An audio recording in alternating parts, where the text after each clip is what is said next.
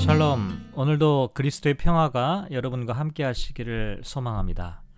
오늘은 고린도전서 5장 1절부터 8절까지 말씀을 통해 누르기 없이 오직 순전함과 진실함의 떡으로라는 주제로 말씀을 묵상해 보려고 합니다. 먼저 성경 말씀을 제가 봉독해 드립니다. 너희 중에 심지어 음행이 있다 함을 들으니 그런 음행은 이방인 중에서도 없는 것이라 누가 그 아버지의 아내를 취하였다 하는도다. 그리하고도 너희가 오히려 교만하여져서 어찌하여 통한이 여기지 아니하고 그 행한 일을 너희 중에서 쫓아내지 아니하였느냐. 내가 실로 몸으로는 떠나 있으나 영으로는 함께 있어서 거기 있는 것 같이 이런 일 행한 자를 이미 판단하였노라. 주 예수의 이름으로 너희가 내 영과 함께 모여서 우리 주 예수의 능력으로 이런 자를 사탄에게 내 주었으니 이는 육신은 멸하고 영은 주 예수의 날에 구원을 받게 하려 함이라. 너희가 자랑하는 것이 옳지 아니하도다. 적은 누룩이 온 땅에 온 덩어리에 퍼지는 것을 알지 못하느냐. 너희는 누룩 없는 자인데 새 덩어리가 되기 위하여 묵은 누룩을 내버리라. 우리의 유월절 양 곧 그리스도께서 희생되셨느니라. 이러므로 우리가 명절을 지키되 묵은 누룩으로도 말고 악하고 악의에 찬 누룩으로도 말고 누룩이 없이 오직 순전함과 진실함의 떡으로 하자. 아멘. 고린도 교회는 어, 세상적인 지혜를 추구하다가 분열과 분파로 갈라지게 되었죠.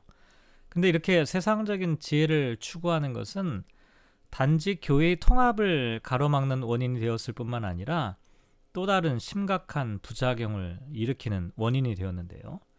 특별히 5장에 보면 사도 바울은 음행에 대한 이야기를 언급하고 있습니다. 물론 여기서 음행 자체도 큰 문제였지만 그 밑바탕에는 근본적으로 지혜를 자랑하는 교만으로부터 음행이 일어나게 되었고 또 고린도 교회가 이 문제를 제대로 다루지 못한 이유도 세상적인 지혜를 추구하는 교만함 때문이라고 할 수가 있습니다. 먼저 음행이라고 하는 단어 프로네이아라고 하는 단어로 되어 있는데요. 보편적으로는 불법적인 성행이나 매춘을 나타내는 단어입니다. 나중에 이 단어가 영어 포르노그라피의 어원이 되었는데요. 맨 앞에 심지어라고 하는 단어로 시작을 하고 있어서 고린도 교에서 벌어지는 일은 일반적으로 상상하는 정도의 음행이 아니었습니다. 다시 말해서 고린도 교의 음행은 멀리 있는 사도 바울에게까지 들려올 정도로 공공연하게 이루어지고 있었고 또 이방인 중에서도 없는 일이 교회 안에서 벌어지고 있었다라고 말하고 있죠. 바울이 여기서 이방인과 비교를 하는 이유는 이방인들이 이런 음행을 저지르지 않았기 때문이 아니라 이방인들조차도 가장 치욕스러운 죄로 취급하는 추악한 행위가 교회, 교회 안에서 벌어지고 있었다는 것을 강조하려는 것입니다. 예를 들고 있는 것이 뭡니까? 그 아버지의 아내를 취하였다라고 말하는데요. 여기서 그의 어머니라는 표현 대신에 아버지의 아내라고 말하는 것으로 볼 때 최소한 친어머니와의 극단적인 근친 상간은 아니었던 것으로 보입니다. 하지만 문제는 이 취하였다라고 하는 동사가 현재 부정사를 사용하고 있기 때문에 그와 같은 음행이 한 번으로 우발적으로 일어난 게 아니라 지금도 지속적으로 반복되고 있다는 것을 나타내고 있죠. 이런 상황에서 고린도 교회는 이절에 보면 오히려 교만하여져서 어찌하여 통한이 여기지 아니하고 그 일 행한 자를 너희 중에서 쫓아내지 아니하였다라고 말하고 있는데 여기서 교만이라고 하는 단어가 사용되고 있죠. 얼핏 생각하면 이 음행과 교만은 크게 연관이 없는 것처럼 보입니다. 하지만 바울은 고린도 교회 성도들 가운데 음행이 일어나고 또 고린도 교회가 그 음행을 용납하게 된 근본적인 이유를 교만 때문이라고 보았습니다. 실제로 당시에 에피큐리안적 풍조에 빠진 사람들은 육체는 쓸모없고 제멋대로 내버려 두어도 상관이 없다라고 생각을 했는데요. 고린도 교회 성도들 중에서도 이런 영향을 받은 사람이 있어요. 그래서 스스로를 탁월한 영적인 지혜가 있어서 육체적인 일로부터는 자유하다라고 생각하고 있었죠. 그래서 자신들은 이런 문제에 얽매이지 않을 뿐만 아니라 이런 문제는 저차원적인 문제이고 또 신앙의 본질적인 문제가 아니라고 치부해 버린 것이죠. 이와 같은 현상은 영적인 교만이 초래하는 심각한 부작용이라고 할 수가 있는데요. 그래서 바울은 고린도 교회 공동체 안에서 일어난 불미스러운 일에 대하여 통한이 여기면서 자신들의 죄를 회개하기는커녕 무관심하거나 방조하고 있다. 그래서 그 행한 자를 너희 중에서 쫓아내지 아니하였다라고 고린도 교회를 또한 강하게 책망을 하고 있는 겁니다.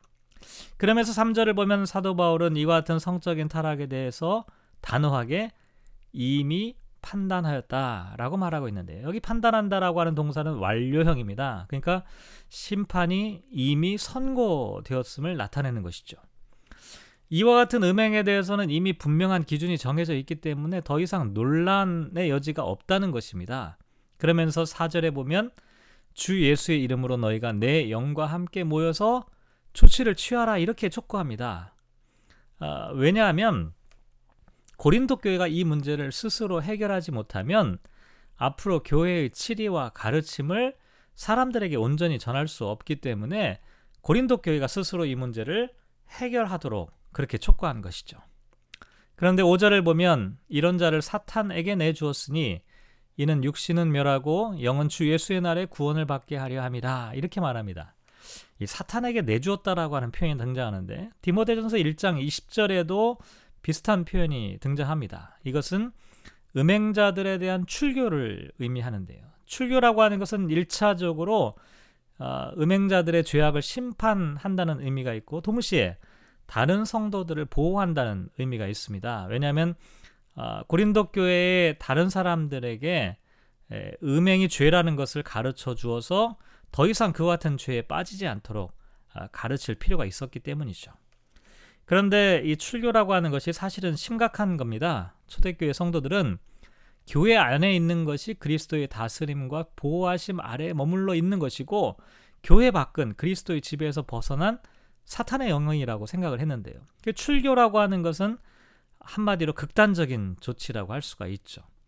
그럼에도 불구하고 음행한 자들을 사탄에게 내주었다라고 하는 것은요, 그들에 대한 궁극적인 심판을 하려는 것이 아니라 오히려 주 예수의 날에 구원을 받게 하려 합니다. 라고 말하고 있는 것처럼 참된 사랑의 징계를 통해 그들이 회개하고 돌아올 수 있도록 마지막까지 기회를 주려는 것이다 라고 말할 수가 있습니다.